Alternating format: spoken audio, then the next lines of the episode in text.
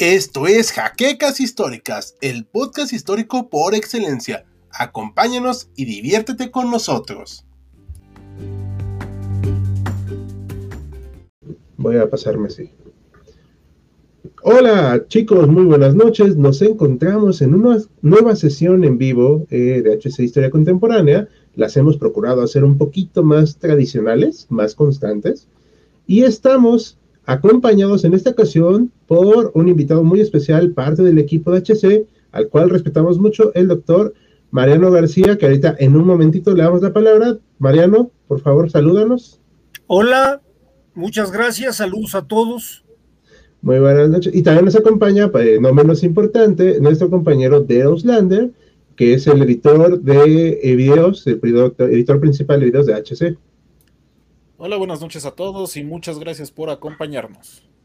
Muy buenas noches. Nada más para presentar rápidamente, vamos a hablar hoy acerca de un héroe de la independencia, un poquito de la independencia de México, un poquito relegado, Ignacio López Rayón, que es un tema que le gusta bastante al doctor Mariano, que ha hecho bastante trabajo de esto, y como no quiero este, acaparar mucho de su presentación, pues lo dejo presentarse y que nos platique precisamente por qué va a hablar de este personaje. Adelante, Mariano.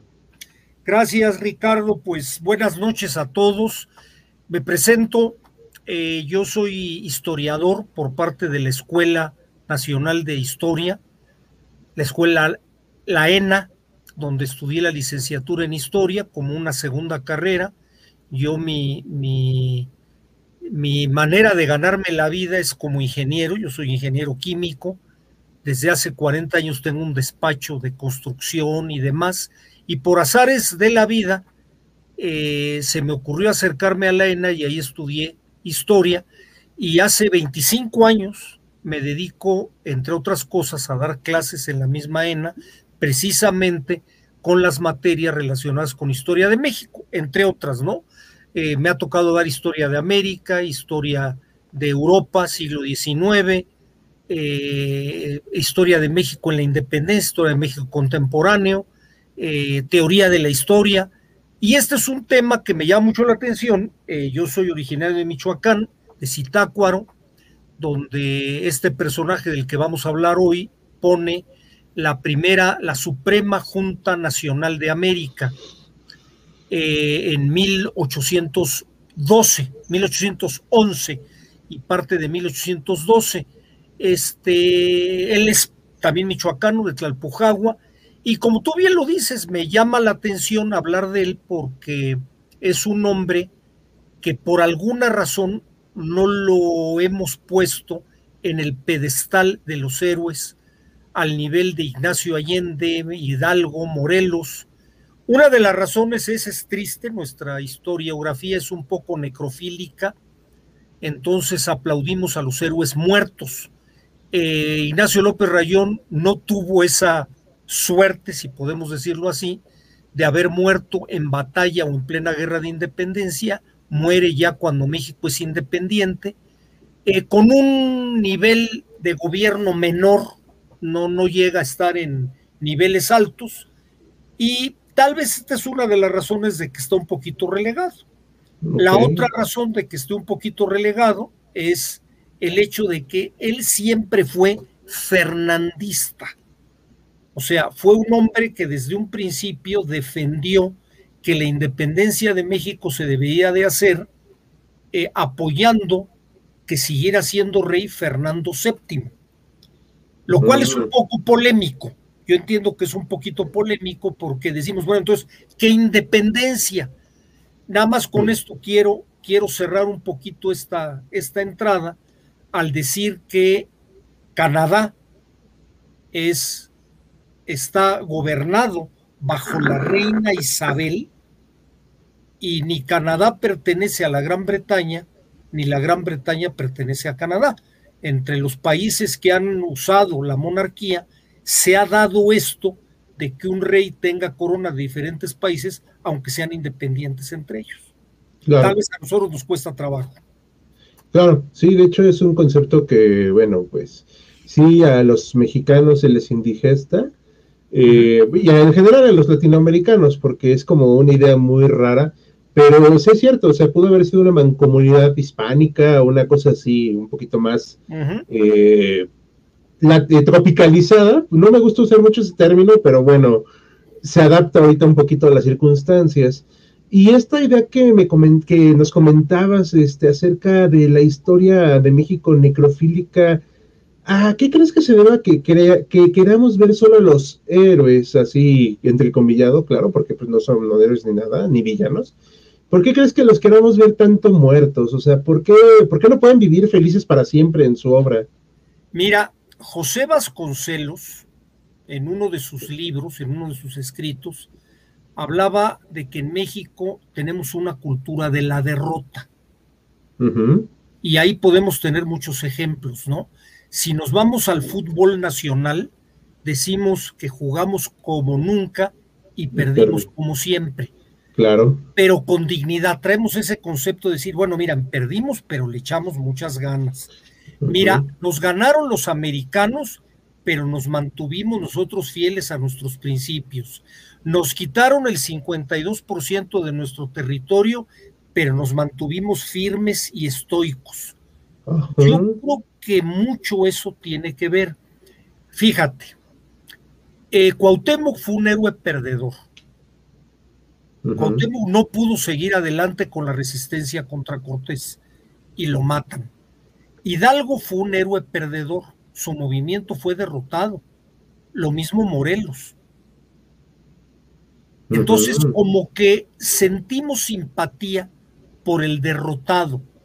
Nos derrotaron por culpa de otros. Otros son los malos que nos han dañado.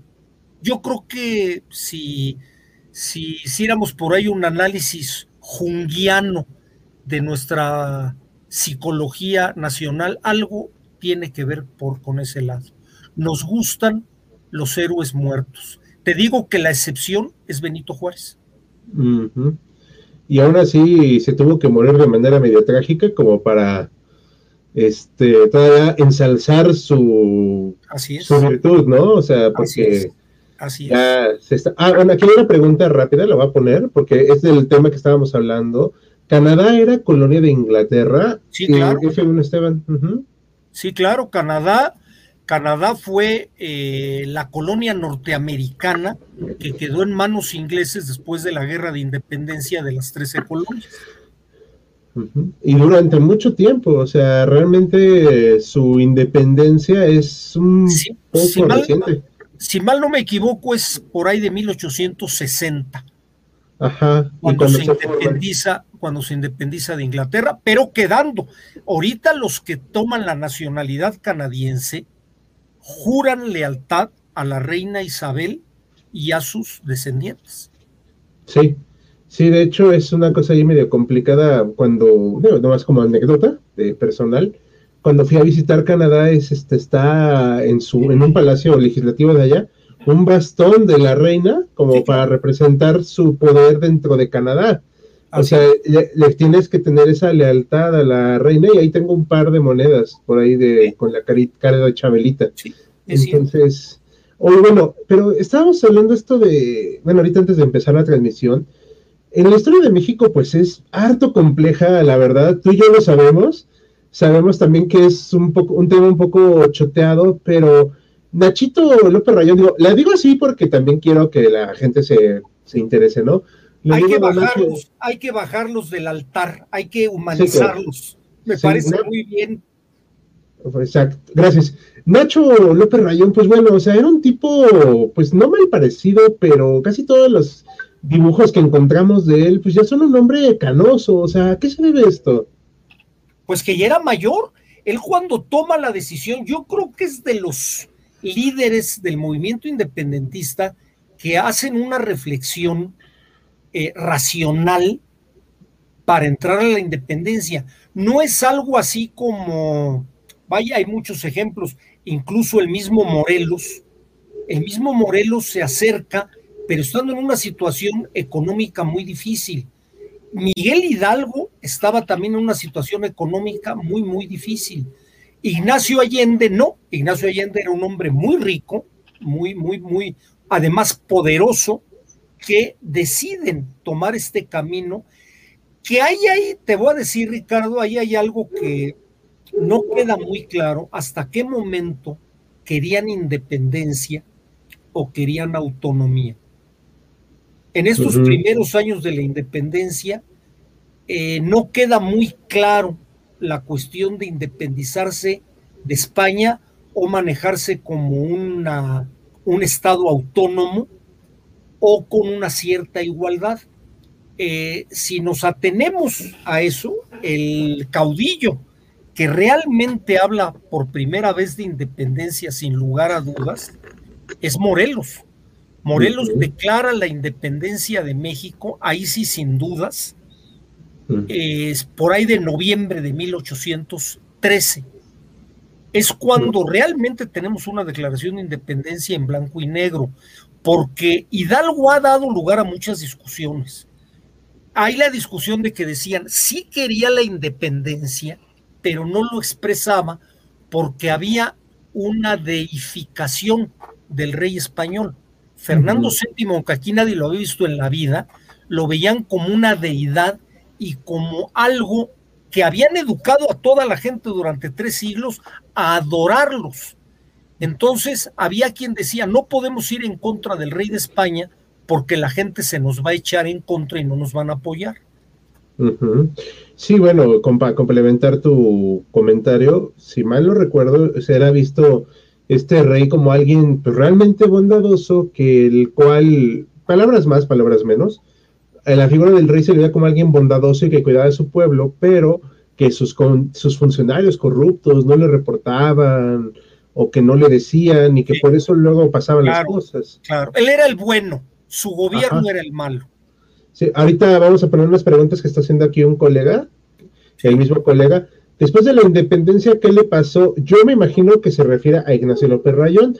En un ratito vamos a contestar eso, nada más que terminemos eh, de hablar acerca de su, un poquito de su vida. Y por último, la misma pregunta de este colega. Pero Fernando tenía más problemas en Europa y pone otra pregunta en esos años, que para no repetirla. Sí. Pero en los años en que empieza la independencia, y sobre todo en mil ochocientos ocho, Fernando era visto como Fernando el Deseado, porque su papá tenía una pésima reputación como rey, como monarca, que era Carlos cuarto, si mal lo recuerdo, Mariano. Así es. Este, y entonces este Fernando era visto como el Deseado, como el rey acá que iba a arreglar todo este rollo. O sea, la verdad es que nosotros no lo podemos entender ahorita, pero en ese momento era algo de lo más lógico. ¿Por qué? Porque era, es que es un rey que sí va a atender al pueblo, nos va a atender a nosotros, etcétera. Y pues bueno, al final se le dio un apodo muy feo, no me acuerdo, ¿tú sí te acuerdas, Mariano? Mira, Fernando séptimo eh, yo creo que es el peor de los reyes que ha existido en todas las monarquías en el mundo mundial. Este eh, es un cuate que en mil ochocientos ocho se subleva contra su papá por razones muy indignas de Carlos cuarto. Carlos cuarto era un cornudo absoluto de su mujer con eh, Manuel Godoy, que era su primer uh-huh. ministro. Esto uh-huh. lo sabía todo mundo y era un escándalo en toda España. Fernando séptimo de alguna manera trató de limpiar esto, pero él era un hombre sin ninguna voluntad política, sin ninguna dignidad personal, y eh, eh, Carlos cuarto lo mete a la cárcel. Esto se da junto con pegado cuando habían entrado las tropas francesas a España. De hecho, España estaba tomada por los franceses y el pueblo consideró que los franceses lo habían apresado. Entonces se va a dar un motín que se conoce el motín de Aranjuez, Uh-huh. donde la gente se levanta, y dentro de este levantamiento se sucedió que la gente empezó a asesinar soldados franceses en las principales ciudades. De ahí viene la famosa matanza del dos de mayo en Madrid, que ha pintado tan maravillosamente Goya, que los franceses como represalias se dedicaron a fusilar eh, ciudadanos españoles. Uh-huh. eh, Fernando séptimo y Carlos cuarto se fueron los dos de la mano a ver a Napoleón. Napoleón era el rey del mundo, Napoleón era el emperador, y fueron a pedirle eh, el que opinaba que cuál de los dos reyes debería de gobernar en España. Eh, Carlos cuarto abdica a favor de Fernando séptimo y Napoleón, en palabras más, palabras menos, dijo que no sabía quién le daba más asco, si el padre o el hijo. Entonces a los dos los mete a la cárcel en Bayona y eh, nombra rey de España a su hermano José. Uh-huh. Bueno, entonces y... lo del deseado, ah, pero... perdóname, nada más que interrumpa, eso del deseado, como claro, estuvo entre mil ochocientos ocho y mil ochocientos trece, que regresa, estuvo como, como pre preso, la gente lo defendía, pero porque no sabía nada de él, y por eso se le va a considerar como el deseado. Sí. Después sí, fue el deseado. Sí, ya luego sí lo odiaron. Pero en este tiempo Ignacio lo apoyaba, ¿no? O sea, pero ¿cómo lo apoyaba o por qué lo apoyaba o, o qué hacía en ese tiempo? Porque mira, el movimiento, los ah. fernandistas dentro del movimiento independentista, son muy claros. Tenemos a Ignacio Allende. Ignacio uh-huh. Allende es el primer fernandista. Ignacio Allende se levanta a la guerra de, de, de independencia buscando la separación de España, pero con el rey Fernando séptimo a la cabeza. Ese era el sentir.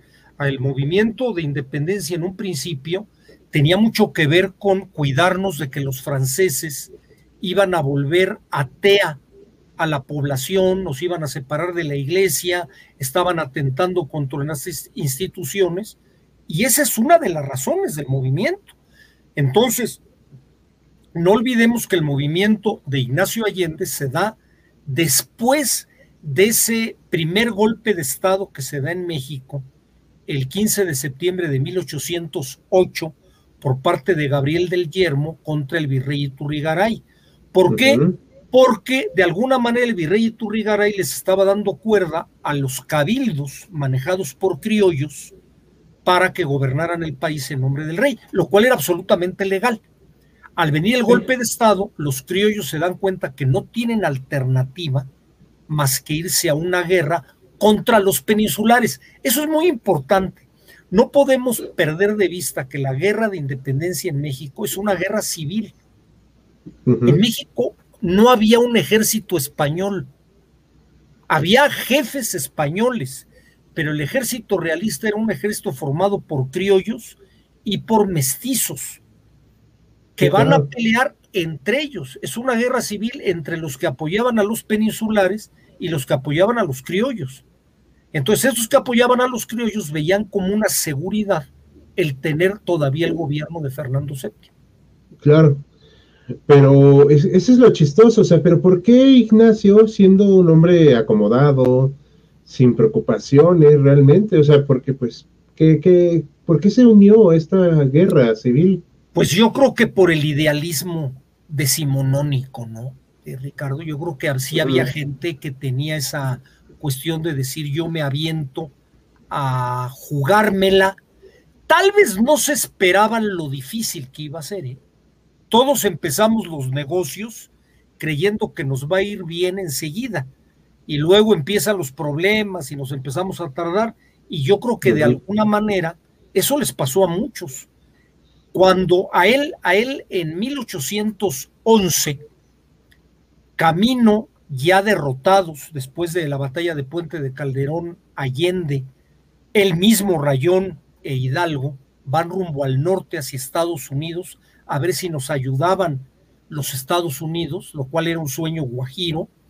En Saltillo se detienen, le quitan el poder a Hidalgo.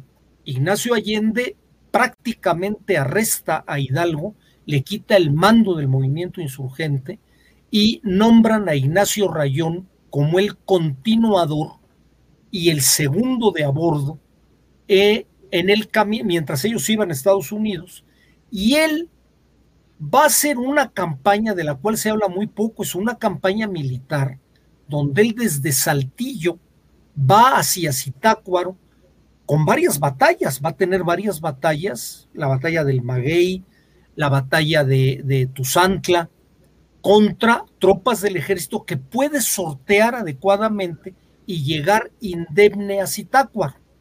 Uh-huh. ¿Por qué se le ocurre poner la Junta Suprema de América en Zitácuaro, que es el primer, mm, eh, la primera institucionalización de un gobierno independiente en la Nueva uh-huh. España?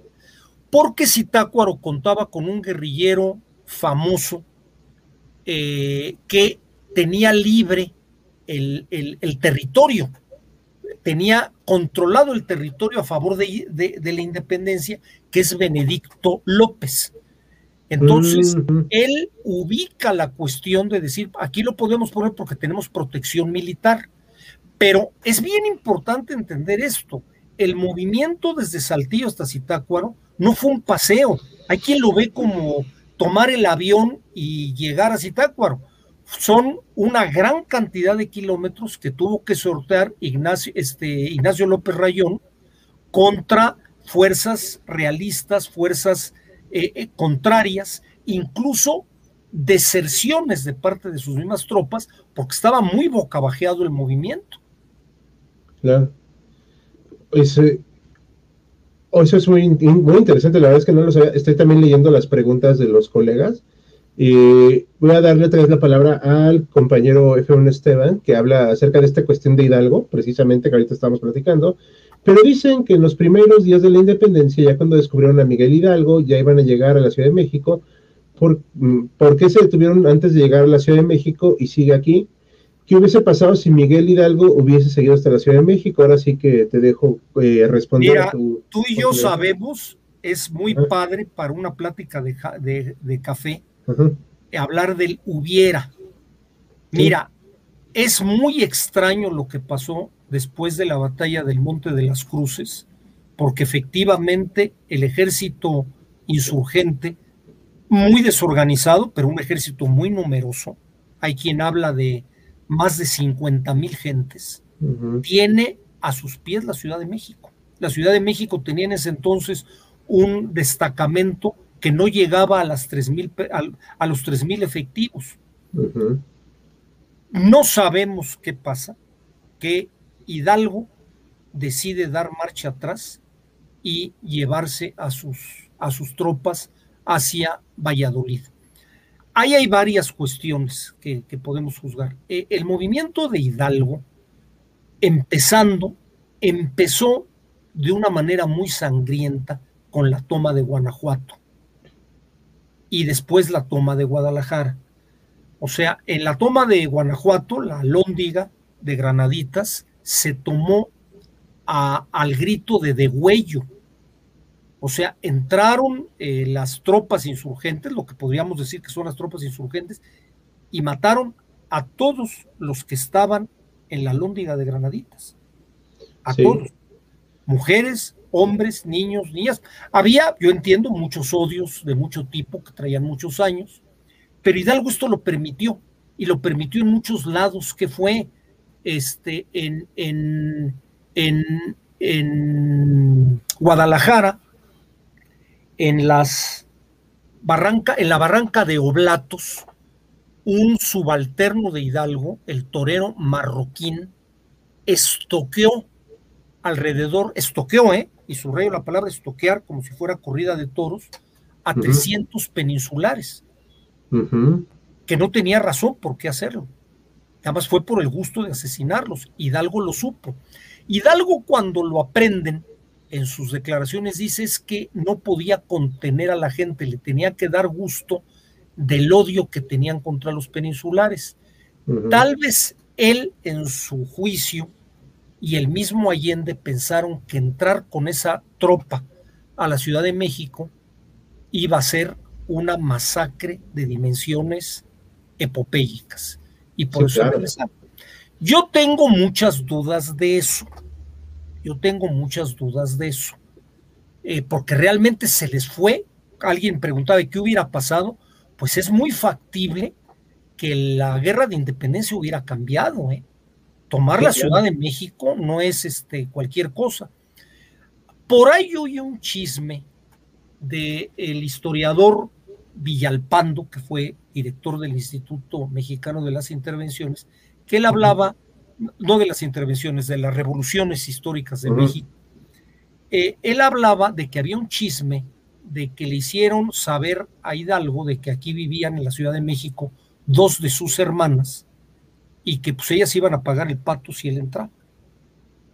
Y que por medio de esa amenaza él se rajó y se fue para mm. Valladolid.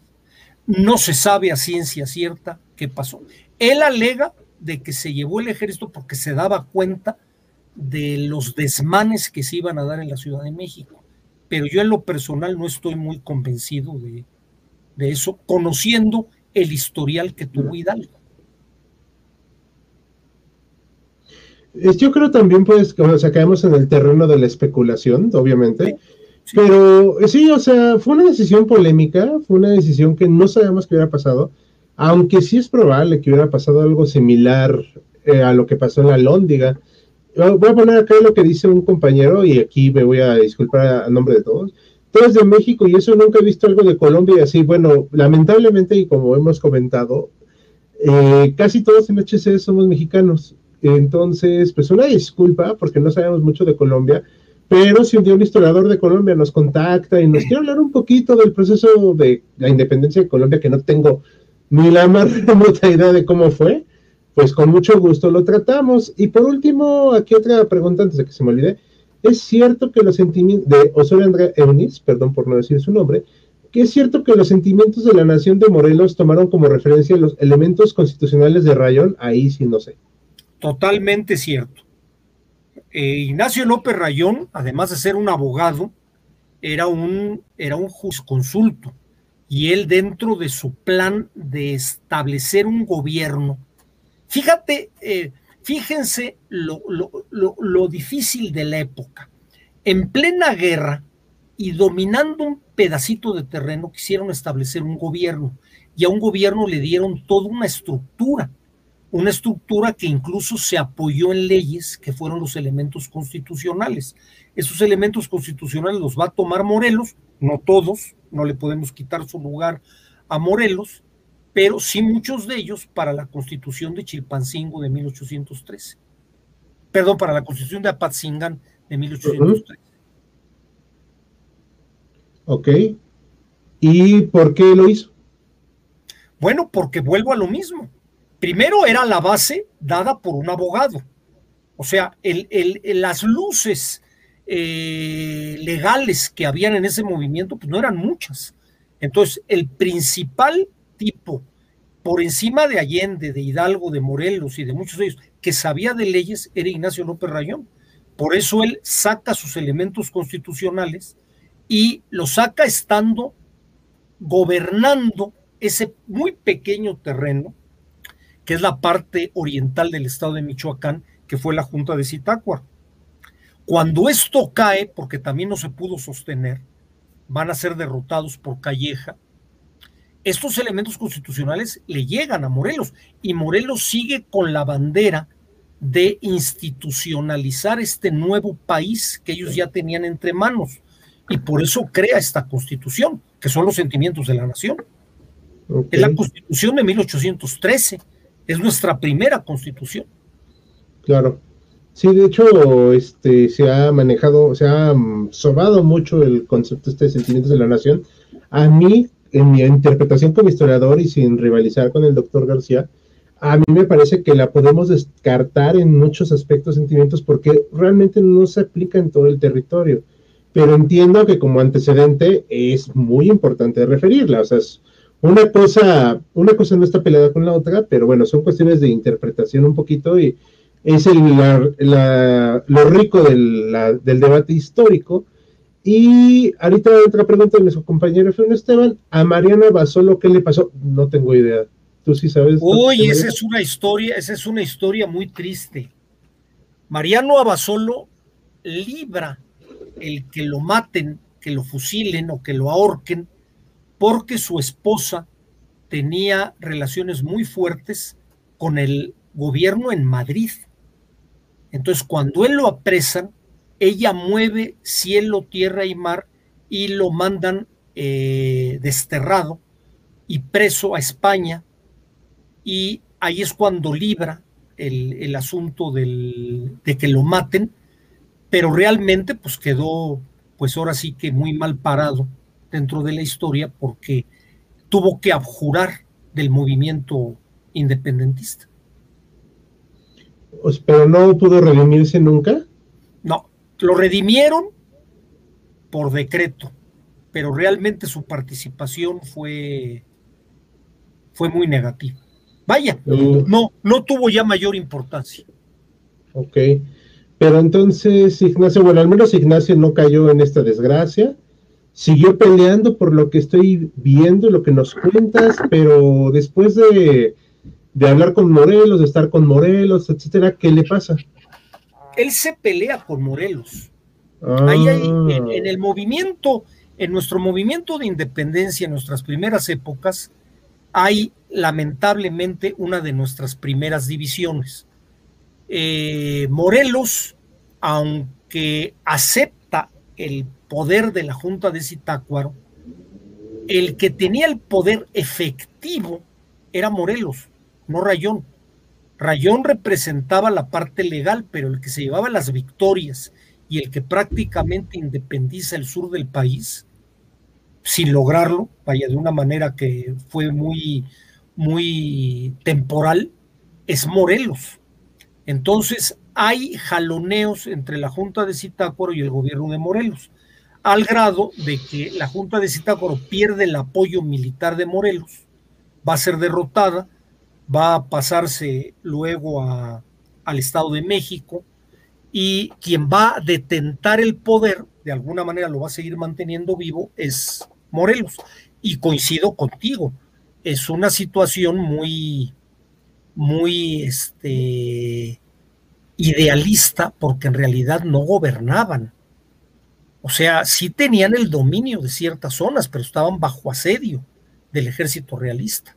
Uh-huh. Sí, de hecho, pues hay que recordar que en esos años ya como que se quitan de encima un poco a los franceses y se inicia el proceso de reconquista de pues, la América española, de las colonias, porque lo chistoso acá es que ya existía o ya se había decretado la Constitución de, Constitución, perdón, de mil ochocientos doce. Es cierto. Hacia, hacia a todos españoles, así de, no, pues ya todos son españoles, ya. Menos, son, menos los africanos.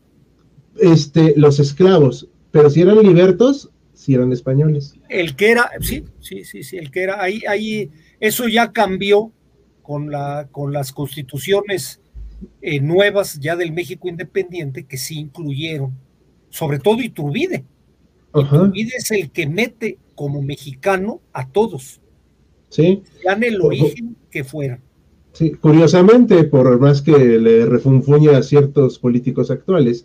Pero bueno, o sea, pero sí, o sea, ya existía esa constitución y todo, y como que ya no había mucha razón en algún aspecto sí, legal para claro, la lucha.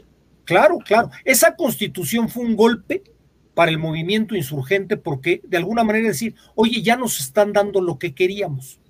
Para todos los que eran autonomistas, decían, pues ya de alguna manera ya nos dieron lo que queríamos. Pero lamentablemente ya esto...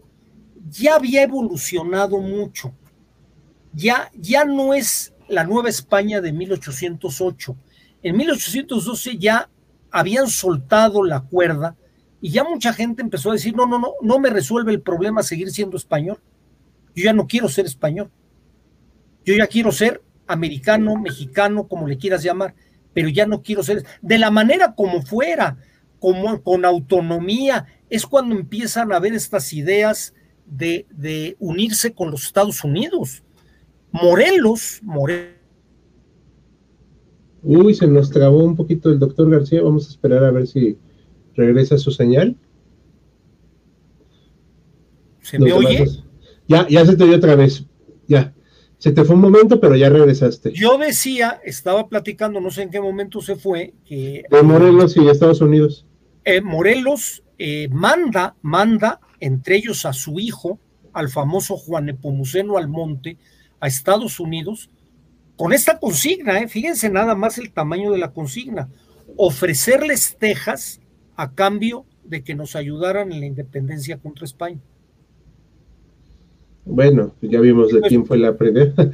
Entonces había, había, había, hay, hay, hay, hay mucha... mucha variedad de opciones que se están dando en este movimiento.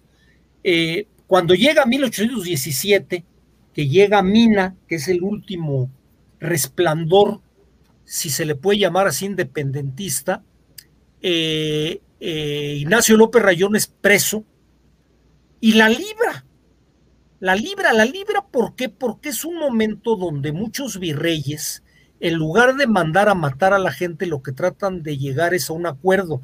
México era un polvorín. Entonces ya los virreyes están tratando de encontrar un acuerdo y sin lograr que se indultara o que se rajara de sus ideas, va a quedar libre, se va a regresar a Tlalpujahua a seguir con sus negocios hasta que va a venir la independencia. Insisto, no la de Iturbide, con Iturbide no hizo roncha, pero ya con Guadalupe Victoria y la República a partir de mil ochocientos veinticuatro, entra en el gobierno hasta mil ochocientos treinta y dos, si mal no me equivoco, que es cuando muere. O sea, pero ya al final termina siendo su vida un poquito, no quiere decir, ajá, sino no quiere decir irrelevante, sino privada, o sea, ya sí, sin grandes aspavientos ni nada, o sea, procurando mantener discreción. Aquí y, nos también, dicen... y también agreguémosle que para mil ochocientos treinta y dos Ignacio López Rayón tenía setenta años. Ay, no, ya estaba grande para la época. Sí, me explico. Entonces sí, ya, ya era el hombre de la pelea pasada. Sí, claro. Aquí dice el compañero Efraín Esteban, a mi pueblo le pusieron Abasolo por él, saludos, no sé cuál sea el pueblo, eh, lo desconozco. Hay un Abasolo en Guanajuato, si mal no me equivoco. Igual es ese, la verdad es que no conozco. Pues, si no, y hay muchas pues ya... calles de Mariano Abasolo. Ajá. Es más, si mal no me equivoco, creo que Mariano Abasolo reposa sus restos en la columna de la Independencia. Mm, o sea que sí, como que lo redimieron bastante. Pero pues bueno, sí, a nivel histórico, pues ahí se han hecho muchas, muchas cuestiones. Sí, aquí la, una pregunta igual como para la tarde de café, ¿no? ¿Qué pasaría si Iturbide siguiera en el trono del primer imperio mexicano? Bueno, voy a comentar algo antes de darte la palabra aquí. No podemos saber nunca qué hubiera pasado si, sí, ¿no? Porque pues también sería irresponsable de nuestra parte decir, no, pues hubiera pasado esto. O sea, es para un ejercicio como de que ahorita estamos platicando cómodamente, pero aquí sí va el anuncio de, para todos, chicos. Si un historiador les dice, no, pues hubiera pasado esto, esto y esto y esto, esto, ya de plano se volvió loco, no es historiador o es abogado. Entonces, este, cualquier cosa, digo, vamos a, a hablar de este tema por cuestión de que pues estamos divirtiéndonos, estamos informándonos, estamos educándonos y estamos pasando un rato agradable. No es, antes de, yo, yo voy a dar mi opinión antes de darte la palabra. Yo no sé qué hubiera pasado, sí, pero a mí sí me hubiera gustado ver que el experimento imperial monárquico hubiera de, echado raíces suficientes para consolidarse como un proyecto de gobierno. Y quién sabe, o sea, porque tal vez esa unión hubiera servido para que fuera menos convulso el país, tal vez, pero quién sabe, ¿no? Yo, yo me atrevo, mira, esta, la historia del hubiera se conoce como historia contrafactual. Sí, y claro, efectivamente, como tú dices, la tenemos prohibido los historiadores, pero es muy interesante para platicar y chismear. Muy, muy, muy uh-huh. interesante porque... pues te abre la mente de qué hubiera pasado, de qué no hubiera pasado, de qué hubiera sucedido. Te voy a decir mi opinión en el caso de Iturbide, la historia es inexorable. Si no lo hubieran matado, eh, los republicanos lo hubieran matado al año siguiente, o al año siguiente, o al año siguiente. El imperio mexicano no tenía ningún sostén. Uh-huh. Ningún sostén. Pues yo sí, creo bueno. que nunca pudiera haber cuajado dentro del entorno. Para que funcione una monarquía, tiene que haber aristocracia. En México, eh, Fray Servando Teresa de Mier decía que la única aristocracia que había era la aristocracia pulquera. Y efectivamente, había muy pocos aristócratas, no había sostén para una monarquía. Trataron de inventarla. Crearon marquesados y duques y príncipes, pero no hubo ese sostén. Y en el aspecto internacional, el mundo empezaba a girar en el capitalismo liberal. del cual eran los principales representantes Estados Unidos e Inglaterra. Entonces estaba completamente fuera de foco. Yo creo que no hubiera durado un año más o dos años más. Oye, bueno, pero ahorita que dices eso de que Inglaterra, bueno, Inglaterra es una monarquía. Sí, una monarquía, pero es una monarquía, muy... pero es una monarquía más demócrata, tal vez, que nuestra democracia actual.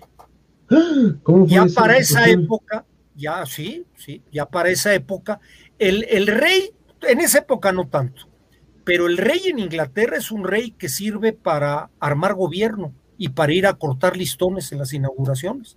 Quien gobierna es el primer ministro, y el primer ministro es elegido democráticamente. Y, y, y no solo eso, esto sí lo tengo que comentar a nivel, a nivel grilla. Eh, el primer ministro no es como nuestros presidentes, que dicen no voy a tal lado, no vaya a ser que me critiquen. El primer ministro tiene que ir al Parlamento y le tiran con todo, y tiene que contestar, y le vuelven a tirar y tiene que replicar. Entonces, uh-huh. son países un... mucho más democráticos que lo que pudiéramos ser nosotros. Claro, pero aún así, aún así tienen una aristocracia de muchos tiempos, que es lo que los ha sostenido. Sí, sí, bueno, es un ejercicio del Parlamento allá muy, pues muy distinto, o sea, es, es otra noción. Otra noción, no voy a decir que es mejor o es peor, porque pues, eso sería caer en terrenos que no, o sea, no, no me corresponden, pero es distinto, o sea, y efectivamente, pues, eh, el, es cierto, o sea, viéndolo muy objetivamente, el, la idea del imperio era bonita, pero pues, tal vez si hubiera gobernado Fernando, pues igual y... hubiera prosperado. ¿Algún hijo de él, o, al, o algún hermano de él? Ajá, o sea, como en, en Brasil, ¿no? Con los Braganza. Ándale, ándale, ándale. O sea, que aunque no, no pasó del siglo diecinueve, pero duró bastante, o sea... ¿Cómo no? ¿Cómo no? El imperio brasileño duró mucho, el imperio brasileño sí. tuvo mucho sostén. Sí, o sea, pero no pasó del siglo diecinueve, pues, o sea... No, no term... pasó del siglo diecinueve. O sea, pero de, de que duró bastante, duró bastante, y tan duró que hasta el día de hoy hay un movimiento monárquico un poquito fuerte en... En Brasil. En, este, en Brasil, y entonces, o sea, no, insisto, no sé si es mejor o es peor, o sea, no, ese no es el debate aquí. La idea de Ignacio López Rayón, evidentemente, era monarquista. Tenía sentido en esa época, porque durante trescientos años lo único que conocieron los novohispanos eran la monarquía. Uh-huh. Claro, claro, y, era el camino correcto. Sí, o sea, no era nada malo, o sea, no sé, insisto, que si es correcto o incorrecto haberse independizado como imperio mexicano, o sea, Iturbide al final dijo, parafraseándolo, ¿no? O sea, ya les di la libertad, ahora sí que ustedes sabrán qué sigue. No sé qué hubiera pasado, o sea, mira, pero de que, esto, perdón, perdón. No, no, no, termina, termina, perdón. Pero, pero de que era una idea sensata en un sentido sí, sí, teórico sí. en su momento, lo era. Total. Ya la, la ejecución, eso es otra cosa. Sí, fue, fue un, un magnífico, un magnífico líder Iturbide con su plan de igual. Uh-huh. Fue además un movimiento exitosísimo, pero a la hora de armar gobierno no, no, no tuvo las capacidades. Déjenme decirles dos cosas que tienen que ver con lo que estamos platicando del hubiera. Eh, lo primero es, ahorita que hablabas de Brasil, no nada más en Brasil hubo aspavientos monárquicos. En Argentina, uno de los principales héroes de su independencia, el general Belgrano, el general uh-huh. Belgrano promovió que se estableciera una monarquía en lo que iba a ser Argentina, y quien quería poner al frente es a la hermana de Fernando séptimo, que en ese entonces estaba exiliada en Brasil por la invasión napoleónica a Portugal, que uh-huh. es Carlota Joaquina. Okay. Él propuso eso. Y la otra que les quería comentar, que puede ser interesante, lo pueden conseguir en internet.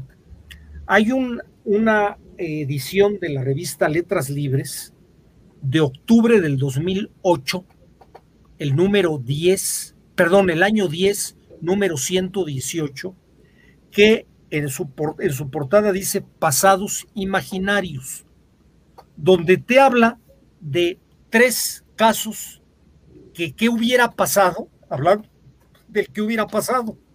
Uno es, ¿qué hubiera pasado si en lugar de aliarse los totonacas y los tlaxcaltecas con Cortés, se alían con los aztecas? Uh-huh. Uno. El otro es, ¿qué pasa si en Monterrey, cuando viene la invasión americana en mil ochocientos cuarenta y siete, como muchas veces se ha platicado, efectivamente ahí hubiéramos detenido al ejército americano? Y la otra, vuelvo a lo mismo, es plática de café, que es interesante. ¿Qué hubiera pasado uh-huh. si no hubieran asesinado a Obregón en mil novecientos veintinueve? Uh-huh. Ah, como pequeño adelanto a esa idea de Obregón, viene un guión que escribió el doctor García acerca del maximato y cardenismo, haremos un video de eso, así que esténse pendientes, ¿eh? ya, ya estamos preparándola poco a poco la idea. Aquí nos dice un compañero, no tengo idea, ¿ok? O sea, no sé yo nada de esto. Soy argentino y la idea era poner un rey inca descendiente de Atahualpa, no de esa señora. A bueno, ver, ¿qué dices? Hay las dos, hay, hay, efectivamente, esa era una opción, una opción incluso apoyado por el general San Martín, pero hay documentos en la biografía de Belgrano, que Belgrano coqueteó, porque lo promovió esta señora, la posibilidad de ella ir como reina a Argentina. No tengo el elemento ah, para poderlo hablar, pero, pero es eh, existen datos eh, de eso. Yo no, yo no lo conocía tampoco el dato, o sea, la verdad es que no tenía idea. Entonces, todo este movimiento independentista que iniciamos hablando de Ignacio López Rayón, pero que se extiende a todo esto, se extiende a todo esto, pues bueno, es bastante complejo. Y a mí me gusta mucho que nos alejemos de esta idea de eh, Miguel Hidalgo bueno, este, realistas malos, o sea, esta noción es limitada.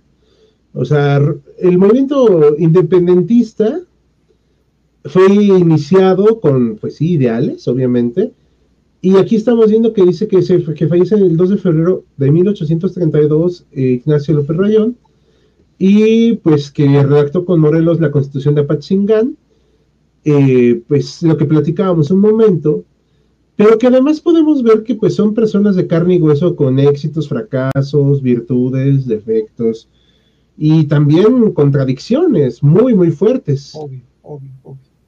O sea, para nosotros es impensable la cuestión de la monarquía, pero...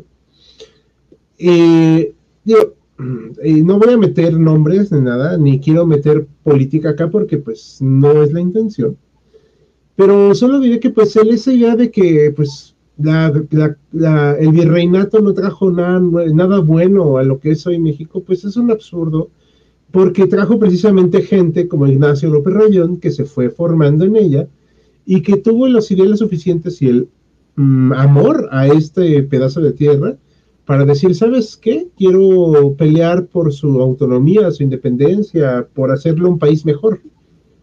O sea, son productos de, también, creo. Mira, ahí hay una, ahí hay una cuestión que además ahorita está muy en boga, muy interesante por todas las discusiones sí. que ha habido de si nos trajeron, nos conquistaron. Yo en primer lugar quisiera borrar ese nos. Ni a ti, ni a mí, ni a ningún eh, habitante de la actual República Mexicana, ni nos conquistaron, ni nos trajeron, ni nos europeizaron, ni nada por el estilo. Europeizaron a la gente que vivía en Mesoamérica en esa época, que es una gente completamente diferente a la que actualmente somos. Uh-huh. Y el virreinato y la colonia, olvídate de que se trajeron nada o trajeron mucho, se fundieron y de ahí salió México. Ese es el primer problema que tenemos que aceptar. En México el movimiento de independencia no fue una reconquista, fue la creación y la definición de un nuevo país. Aquí no hubo proceso de reconquista, no hubo una base organizada de derrotados en el proceso de la conquista de Mesoamérica que dijera vamos a empezar un movimiento para recuperar nuestro territorio, porque no lo existía, no era una sociedad organizada. Entonces, es, es hombre, eso da, da para tema y discutir mucho más, pero eso es vital para que entendamos. En México la independencia, claro, a nivel discurso, cuando, cuando habla eh, Iturbide y habla del imperio de Anáhuac, pues se le engola la voz diciendo de algo que es inexistente. El imperio de Anáhuac no existió nunca, jamás. Y claro, lo sacaron como un antecedente que los criollos se aferraron a eso por tener una historia, porque no eran parte étnica, si lo podemos decir así, de la historia de, del Nuevo México, de, de, de este nuevo país que estaba surgiendo. Pues sí, eh, es una cuestión de adaptar también los discursos a, a situaciones que quieren aprovechar, objetivos, claro, intereses. No, insisto, no es la, la verdad histórica, eso vamos a quitarnos todo de la cabeza, pero simplemente... Cada país fue formando su historia, fue formando su identidad, obviamente algunas veces de manera más mmm, honesta que otras, pero también siempre con un objetivo en mente. Y bueno, pues para concluir, para cerrar este debate, ¿algo que quieras comentarnos, Mariano? Pues no, mira, básicamente me encanta lo que tú decías hace unos momentos, de ojalá podamos bajar del pedestal del libro de historia a todos estos personajes y entendemos que eran gente de carne y hueso, uh-huh. gente de carne y hueso que en su momento actuaron y se comportaron con las circunstancias que tenían enfrente y, okay, en, función poner... de eso, y en función de eso trabajar. Voy a poner un comentario que va de nuevo con esto que hemos platicado y que la gente no comprende, y si lo voy a decir así, que no comprenden. El problema no fue lo que ocurrió, sino cómo ocurrió. El cómo es el problema. Es una canción de Arjona ya. La masacre es el problema, fue el saqueo, fue la imposición violenta. Órale, pues sí, es que eso hicieron los mexicas, que eran bien manchados. Eh, o los teotihuacanos, o los mayas. Digo, no sé a quién se refiere, pero me imagino a quién se refiere. Pero yo nunca vi una civilización conquistar a otra con besitos y abrazos, la verdad. Yo nunca me enteré de eso, o sea, sé que han sido la mayoría violentas, y pues al final, y esto es muy cierto y Mariano no me dejará mentir, el gobierno mexicano se impuso con sangre y fuego en todo el territorio al final. Pregúntenselo a los tarahumaras, a los mayas, a los huastecos, ellos fueron conquistados no por España, por México. Sí.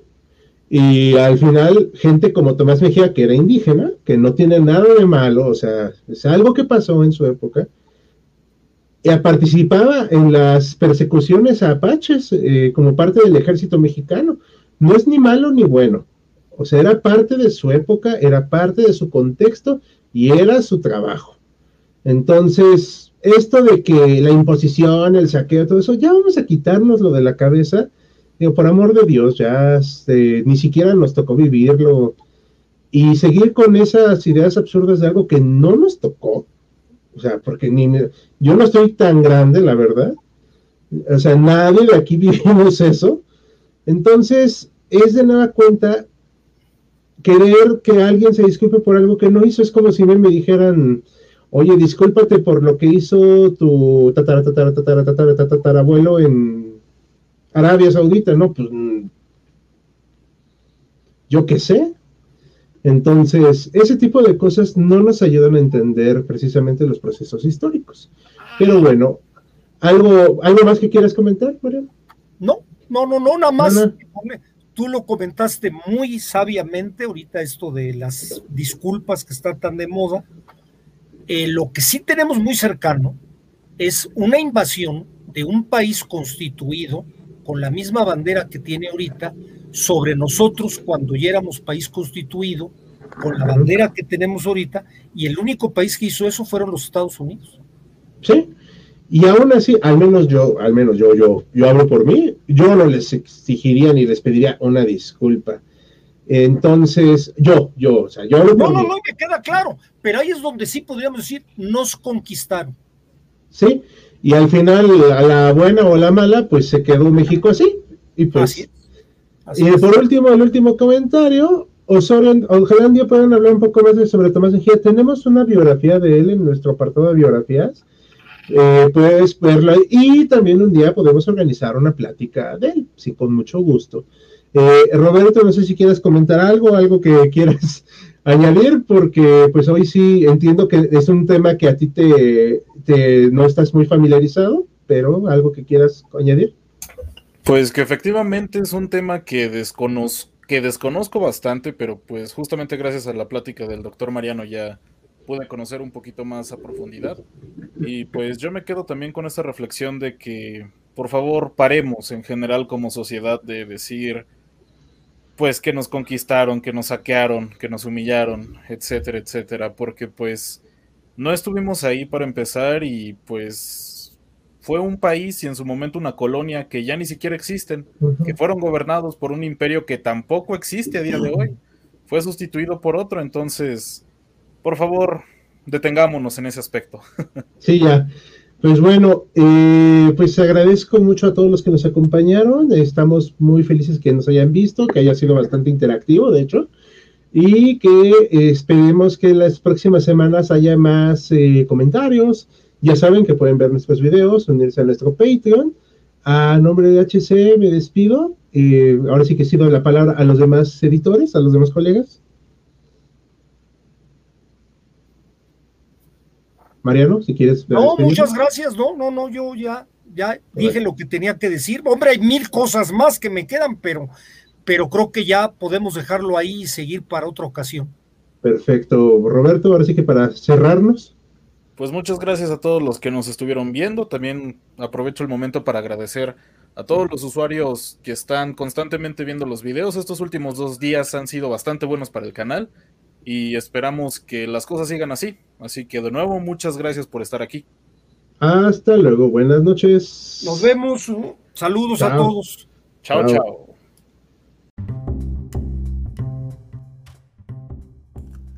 Gracias por habernos acompañado en Jaquecas Históricas, el podcast histórico por excelencia. Hasta la próxima.